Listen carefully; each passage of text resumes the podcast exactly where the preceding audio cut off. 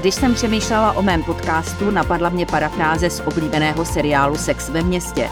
Kateřina ví o politice hodně a nebojí se zeptat. A co o politicích? Kolik toho vím o lidech, s nimiž se potkávám v parlamentu, na vládě i v kuloárech přes 30 let a z toho 16 v denníku. Jací jsou to lidé, jaké mají motivace, ale také zlozvyky, nebo v čem tkví jejich kouzlo pro voliče. Tento jiný pohled se vám nyní pokusím nabídnout. Petr Pavel v kampani i pak jako zvolený prezident řekl, že jeden z jeho hlavních cílů je proměnit atmosféru zemi. Nějakým způsobem zvrátit tu blbou náladu, která to už několik let vládne. Myslíte si, že se mu to daří? Myslím si, že, že se o to velmi intenzivně pokouší. Snaží se být vlastně příkladem, snaží se ukazovat lidem, že je dobré spíše vnímat uh, příležitosti než překážky.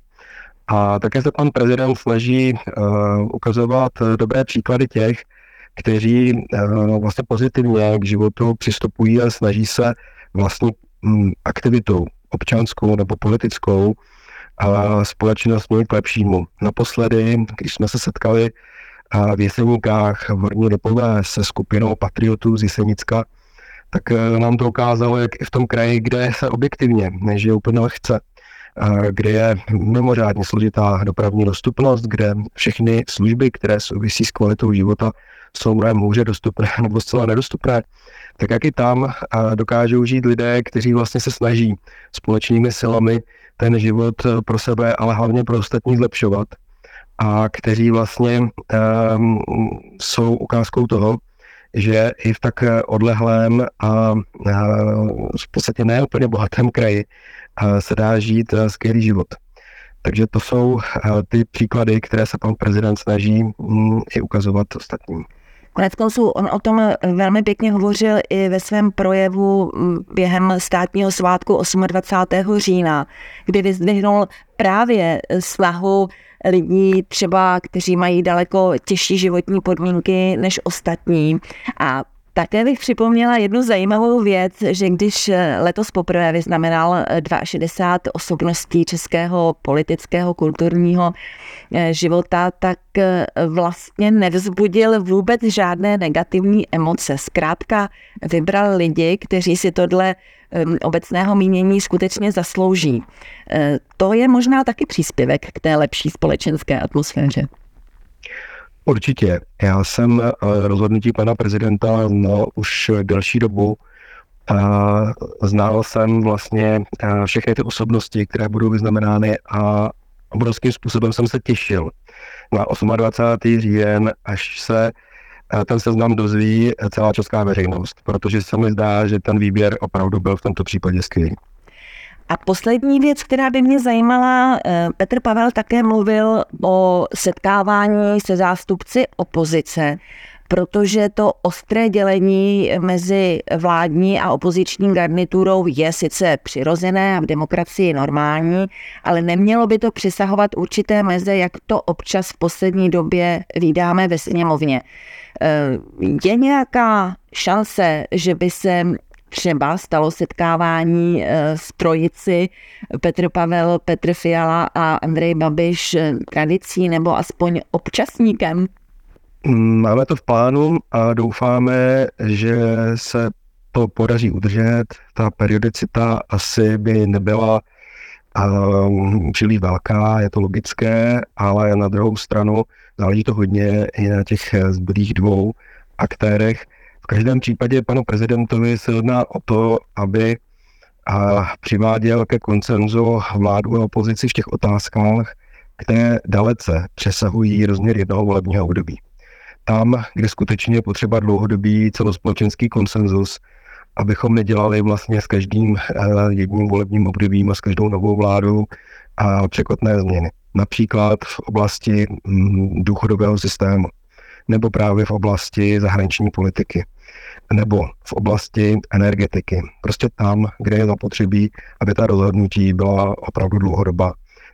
V těchto oblastech a v řadě jiných podobných pan prezident určitě bude usilovat o to, aby v těch základních obrysech mezi vládou a opozicí existoval konsenzus. Tomáš Lebeda je zajímavým úkazem proměny vztahu člověka ke státu. Jako šéfa katedry politologie a evropských studií Univerzity Palackého ho znal každý vnitropolitický redaktor. Když se blížily volby, volalo se do Olomouce, protože docent Lebeda je expert na volební systémy. Vždy uměl srozumitelně vysvětlit anabáze s kroužkováním a křížkováním, proč je to jinak u sněmovních a obecních voleb, jak se přepočítávají hlasy na mandáty a co se změní, pokud ústavní soud vyhoví stížnosti skupiny senátorů a uloží parlamentu přijmout spravedlivější volební pravidla. Lebedova akademická pozice ovšem neznamenala, že je nestraný pozorovatel. V rozhovoru před volbami v roce 2017 mi na adresu Babišova pojetí vládní moci řekl Jeho představa demokracie je osekání volených orgánů na naprosté minimum – plus zavedení jednokolového většinového systému, který by přinesl jednobarevné kabinety. V takovém režimu by ale vlády byly absolutně nekontrolovatelné a mohly by zasahovat do všeho, od celostátní po komunální politiku. Babišovi vize tedy vnímám jako mimořádně nebezpečný koncept. Avšak z těch nápadů, které Andrej Babiš vtělil do knihy O čem s ním, když náhodou spím, se žádné neuskutečnily – asi nejenom z toho důvodu, že byl půlku svého premiérského období zaneprázdněn covidovou krizí. Byly to zkrátka jen papírové sny o snadnějším vládnutí, které by v reálném světě neměly šanci na úspěch. Nedovedu si představit, že by v Česku dokázal pro styl orientálních vládců najít dostatek hlasů nebo partnerů. Už proto, že ti, kteří by měli podobné choutky, by se s ním nikdy neschodli – na pomyslném trůně by chtěli sedět sami. Volby v roce 2021 vyhrály dvě koalice pod taktovkou Petra Fialy a v prezidentském souboji Babiše porazil Petr Pavel. Pro Tomáše Lebedu to bylo procitnutí ze zlé noční můry. V citovaném interview mi totiž sdělil i toto. Musím říct, že z posledního vývoje jsem dost smutný. Když se dívám na strukturu subjektů, které voliči podporují a na politické postoje ve výzkumech veřejného mínění, mám pocit, jako kdyby tady těch 27 let po listopadu 89 ani nebylo. Zdá se mi, že téměř neproběhl proces, během něhož by se čeští občané stali skutečnými demokraty. Významná část společnosti nemá pocit, že by demokracie byla nějakou cenou hodnotou, než kvůli nejlepším systémem vládnutí. Jak vidíme z průzkumů, nemálo Čechů si myslí, že jistá forma vlády pevné ruky by mohla být docela dobrým řešením. To ovšem znamená, že dávají v šanc sami sebe, aniž by to věděli. Až to zjistí, bude pozdě. Pavlovo vítězství bylo pro vysokoškolského pedagoga Lebedu tak silným impulzem, že vyměnil katedru za úřednické klotové rukávy.